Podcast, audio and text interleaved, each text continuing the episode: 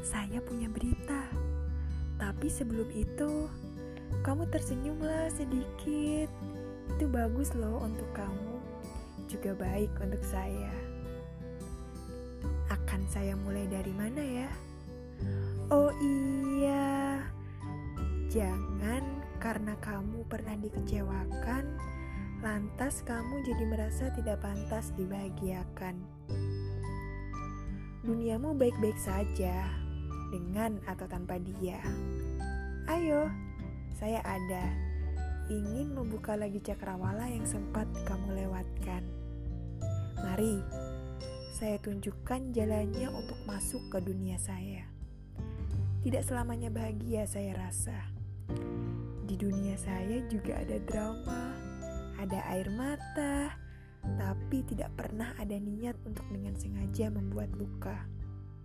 Tenang, kamu aman, karena aku sendiri yang akan turun tangan.